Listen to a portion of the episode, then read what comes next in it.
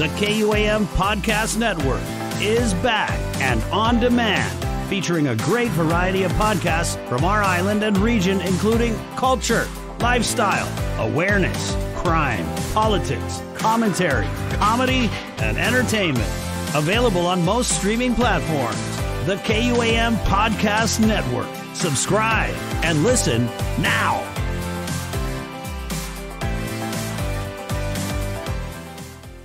Realism, reassurance. Two values needed in public messaging and public relations. Are we getting this from our governments? We take a deep dive into this question and my take on its implications on public information on this episode of That's It, That's All.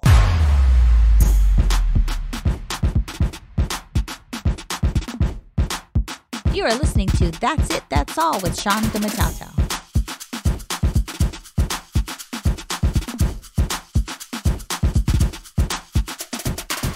You are listening to That's It, That's All. I'm Sean Gumataotao. The podcast is proudly brought to you by Get LLC, this Guam based consulting and specialty construction materials and supplies firm serves government and private sector organizations in Micronesia. Need help on developing a business plan? Need guidance on energy efficient upgrades for your workplace? Ask Get LLC. They can be found on the World Wide Web at get guam.com. Check them out today. Welcome to those listeners checking out the podcast in Caleta, Olivia, located in the northeastern province of Santa Cruz in Argentina. Excited to greet those listeners in Fairfield, California and Dallas, Texas. Thank you all for listening. And can't forget the listeners right here at home, at the home base of the podcast in Talofofo, Guam. Hafa adai to you all. The format of That's It, That's All is pretty simple. Let the podcast take you from one end of the island of Guam to the other. By the time you get to the other side, it's all done. Remember to download the podcast ahead of the next bike ride you may take before you start the shift on your laptop or desktop computer and or your planned road trips. Thank you again to our friends at redcircle.com in pushing out the podcast on Spotify, Apple Podcasts, Stitcher, and Amazon Music. That's it, that's all can also be heard on the iHeartRadio app and on Pandora. The podcast is also a part of the KUAM Podcast Network, Micronesia's leader in award winning broadcast news and information, and the multimedia home of original programming originating from the island of Guam. Hit the like, subscribe, or follow buttons of That's It, That's All wherever you get your podcast today. I have felt absolutely compelled to discuss this topic for a very long time.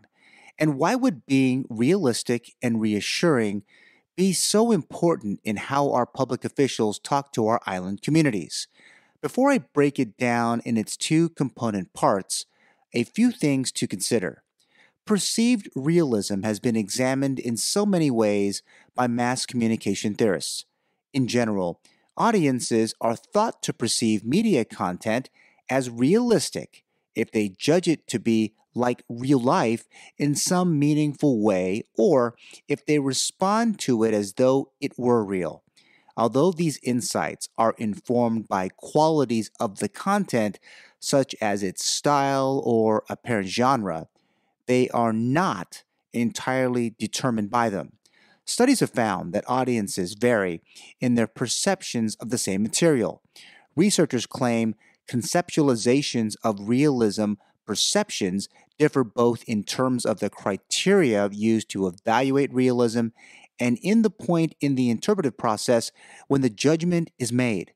Common forms of perceived realism include factual realism. This is whether what is portrayed or witnessed or heard by the masses in fact really happened. Then there is social realism, or whether what is portrayed is like what one would expect to find in the real world. In a 2009 study in communication studies by David Westerman, he noted, quote, the judgment of the realness of the stories will generate different perceptual and behavioral results, end quote. And finally, there is narrative realism or narrative coherence, which is whether the events within a story are well explained and consistent. So, audiences like you all interpret a specific media comment read or heard with an initial understanding of its realism level that has been determined by its format or sitting in some type or genre of mediums. We all tend to make judgments of realism as we read, listen, or view the content, or come to some retrospective or memory based judgments. How media realism is perceived has been found to relate to the age of the audience members, their motives, and their beliefs regarding the material. Communication researchers are often interested in media realism because they see it as a potential contributor to media effects. When we talk of reassurance, there must be some balance between it and the emphasis of risk. We find this at the heart and soul of crisis and risk communications. The U.S. Centers for Disease Control and Prevention, despite recent criticisms on communicating in the ongoing coronavirus pandemic, teach their health communications professionals that perceptions of risk will influence people's decision. The CDC says, quote, in some cases, a perceived threat can motivate and help people take desired actions. In other cases, fear of the unknown or fear of uncertainty may be debilitating and prevent people from taking action. Communicators can help by portraying an accurate assessment of the level of danger and providing action messages to empower people to make decisions. Close quote. As a graduate of their initial crisis and risk communications training in the early 2000s, I would agree, and have used this to drive my work in this field for more than two decades. Even business leaders have been asking for more than two years now how they can communicate uncertainty both internally to their teams and externally to their clients, whether it's about participating in an upcoming conference or delivering on a signed proposal. Communicating in the face of uncertainty is a constant leadership challenge. On a side note, I came across an article that appears on the surface to force communicators to not over reassure had to shake my head. Well, here goes. The Northwest Center for Public Health Practice at the University of Washington, explaining the fundamentals of emergency risk communication, noted that although it is important to address the public's fears and squelch unfounded rumors, it is also important not to offer too much reassurance when mm-hmm. some amount of concern is warranted. Adding, quote, too much reassurance can backfire if people perceive that you are not taking their concerns seriously or not telling the truth. The goal isn't to give people a false sense of security, it's to help them make decisions about their well being. During an emergency, people need to be concerned and vigilant, so they need a realistic understanding of the situation. Erring on the side of caution may have fewer hazards in the long run, the public is more likely to tolerate any amendments to early estimates of damage or victims if the numbers go down rather than up. Close quote. It's a very, very interesting point. Realism and reassurance to this podcaster is much more important in what I'm saying and taking in on behalf of my customers and also as a consumer of information. These times have forced each and every one of us to look at this closer from the words of our doctors to the speeches of public officials all across our communities, including those here in the Western Pacific and across the Pacific in general. It is these words that can help or hurt. These words can lead to action or inaction. Heck, they can save lives or lead by a lack of understanding, believe it or not, to death. It goes back to the power of words and our college classrooms on the matter. Words do matter. Words and verbal codes are powerful. We give words power and they affect people dramatically. This podcast is sponsored by Get LLC, a consulting and specialty construction materials and supplies firm. Since 2012, they have provided valuable services to their customers across Micronesia and North America. Check them out on the World Wide Web at get-guam.com. They have a presence on Facebook, Twitter, and Instagram too. Get LLC. Find out today how they can best serve your business's specific needs.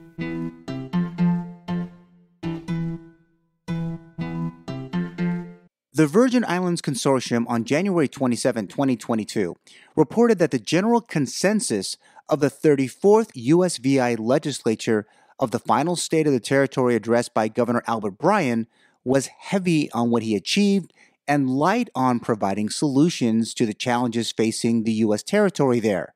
Senate President Donna Frett-Gregory noted, quote, I thought that I could have heard more about where we were going with education, our healthcare system. We have issues within our Department of Human Services.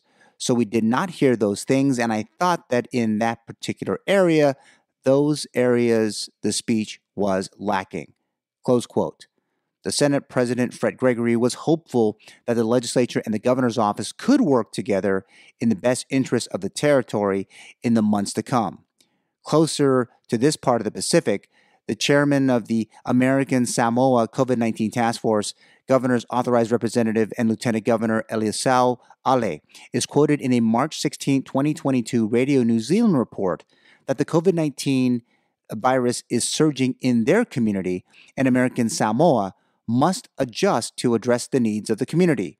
Lieutenant Governor Ale saying, quote, we need to move away from mass and indiscriminate lockdown policies and focus on adopting realistic and targeted policies to ensure that our people are able to live their lives safely while ensuring that life saving services are accessible to our public. Close quote. My friend and freelance journalist Giff Johnson, reporting for the Marianas Variety in the Republic of the Marshall Islands on March 20, 2022, wrote on the reworking of COVID protocols for possible outbreak in the Central Pacific. RMI Health Secretary Jack Niedenthal told the Variety that they are gearing up for the eventuality of community spread there, saying, quote, good planning helps reduce chaos if COVID gets here, close quote. Three stories, three perspectives of leaders in the islands. Realism and reassurance for sure on display different perceptual and behavioral results? Well, you better believe it. For the USVI, the comments by the governor and the Senate president will push the people of St. Thomas, St. Croix, and the other islands towards perhaps a change in leadership at the polls later this year with the elections, or a retrospective on one or the other's work. Hence, a legacy is built or broken. In American Samoa, the comments of the lieutenant governor, and I have been witness, have driven behavior in recent weeks, where despite a rise in community spread of COVID, has led to more vaccines and boosters for the coronavirus. There are members of the Fono or their legislature that may disagree with the resulting actions by the people on Tutuila or Manua Island. For those in Majuro, a population with no reported COVID, they are still trying to get the populace vaccinated, and health planners there are bringing together as many vaccines and treatments as they can, a process that I can attest is moving as smoothly and quickly as possible. It is clear for us to understand that there is a narrative of realism across these three island communities. Now, there are those in all three islands that would argue that their messages on either government operations or crisis communications have, in fact, been well explained and consistent, or maybe the latter. For those who live there, this is their daily challenge. Can they see the realism, in the words of their leaders, that is going to push a respective action? Are they reassured by the messages of their leaders? Folks will listen and pass along the information to their families and their friends. Many may not like what they have there and what they're listening to. In fact, the reality and reassurance may be a bit different than what the words that are being said. Heck, plenty may get lost in the translation. There are challenges abound with taking the English words that are spoken and breaking it down in the vernacular, and vice versa. People in these islands are also making judgments of the realism as they read, listened, or viewed. It is not a stretch that this is mm-hmm. happening, and with differing opinions on the messages. The people of the USVI, American Samoa, and the RMI are using mostly their memory based judgments on the words of their leaders. This is neither good or bad. So, Why is this important? And how can these community leaders, or even businesses there for that matter, how can they make sure that the respective communication strategies that they are using are simple, precise, and effectively communicated? In short, how can they simplify and untangle this new world of communicating to the masses? I don't have a great answer, but I do have an observation. The current global situation is stress testing our communications with one another in a time of rapid change. You can be in those islands or in the US mainland or on the African continent, making statements that are more people centered, more human, easier, and more efficient really is the key to success with sharing a message of any value or importance. It is these that are making these realistic and reassuring messages vital to those listening, or people in general remain productive and engaged with those making those public statements for their benefit and the benefit of others. This podcast is sponsored by Get LLC, a consulting and specialty construction materials and supplies firm. Since 2012, they have provided valuable services to their customers across Micronesia and North America. Check them out on the World Wide Web at get-guam.com. They have a presence on Facebook, Twitter, and Instagram too. Get LLC. Find out today how they can best serve your business's specific needs.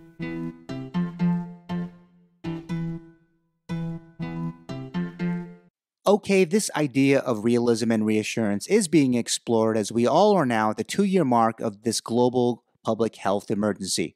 When I think of how my island community in Guam has dealt with this, I see it from two perspectives. The first as a consumer, and second as the deliverer of public health messaging. Yes, I have been both since March of 2020. Now, I can be critical of others, but let me start with myself. To say that being a crisis communicator and delivering reality and reassurance during these times was not a challenge is an understatement. To be off the bench, get on it, come off, and jump on again was pretty darn daunting throughout. I will admit that I did bring these two ideas to those with whom I worked. Each took the advice differently each were able to be as real as can be, even in the face of growing cases of COVID and related deaths. Hard to believe that these folks were not impacted by the emergency. Each of us have had friends or family that were infected. Some recovered, unfortunately, some did not, and tragically lost their lives. While these stories were very private, our public roles were to ensure that people knew about this emerging health threat and share as many prevention, treatment, and recovery messages as best as possible. Members of our societies were surely not in agreement. I expected this as in previous emergencies. There are always some who just aren't convinced that such emergency actions were even necessary. I can say that this reality and reassurance was much more important early on as the World Health Organization and our US CDC was making the rounds across every communications medium across every part of the country and the world. As the emergency has worn on, it has been a challenge to maintain such reality and reassurance. Folks are getting tired of it, front and center. Everywhere you look, there isn't a single part of our lives that are affected by this. What happens moving forward is probably more interesting. Can we continue to communicate realistically and with reassurance for the foreseeable future? A simple answer is yes. And then this podcast is over. Now that's too easy. We must always strive, even with complex issues like a pandemic emergency, to be realistic and reassuring for communicators. For consumers of this information, we should expect to take in the information that is real for us and keep us grounded in the situation as best as possible. There are many that are hearing this and asking, so what? Well, my answer this needs to be front and center for our society to function effectively. We know most won't take the information and act accordingly. We also know that there are people in these positions that are not as good as they think they are. So many things are influencing public information at this time politics, science, timeliness. All three just have not merged and been able to provide such to everyone. We must distribute and consume information that is helpful to keep our people safe and well sane. Not an easy task in this era of social media and alternative media and apathy at many different levels. A great read from the European Center for Disease Communication and Control brings light to this. Their literature review on effective risk communication for the prevention and control of communicable diseases in Europe in January 2013 starts with this quote, Communications lies at the heart of public health and plays a pivotal role in promoting core public health objectives, including disease prevention, health promotion, and quality of life. The discipline of health communication has existed since the 1970s and is rich with theories, paradigms, debates, and methodologies. Risk communication is one body of health communication theory. Research and practice focus specifically on communicating the health risk caused by industrial technologies, environmental and natural hazards, including diseases, and human activities amongst individuals, groups, and institutions. Effective risk communication is increasingly seen as crucial to the prevention and cooperative management of health risks. Indeed, communication expertise has been recognized as at least equally essential to outbreak control as epidemiological training and laboratory analysis. Close quote. Meaningful, relevant, accurate, and timely information. Ask yourself if you received such over the past two years. Ask yourself if these are important in the days, weeks, and months ahead as we adjust to what is being termed the new normal. When times are uncertain, such facts about the situation or event may do more to keep us more aware. Being realistic and reassuring is so important in how our public officials talk to our island communities, but also how we communicate with one another. That's it. That's all. If you enjoyed this podcast, download, press subscribe, or follow us right now. More great content is on the way. Talk to you soon.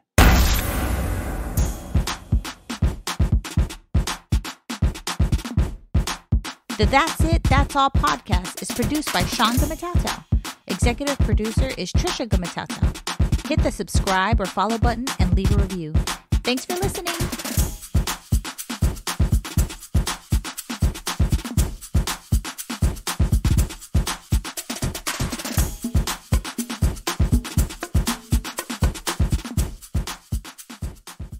The KUAM Podcast Network is back and on demand, featuring a great variety of podcasts from our island and region, including culture lifestyle, awareness, crime, politics, commentary, comedy, and entertainment.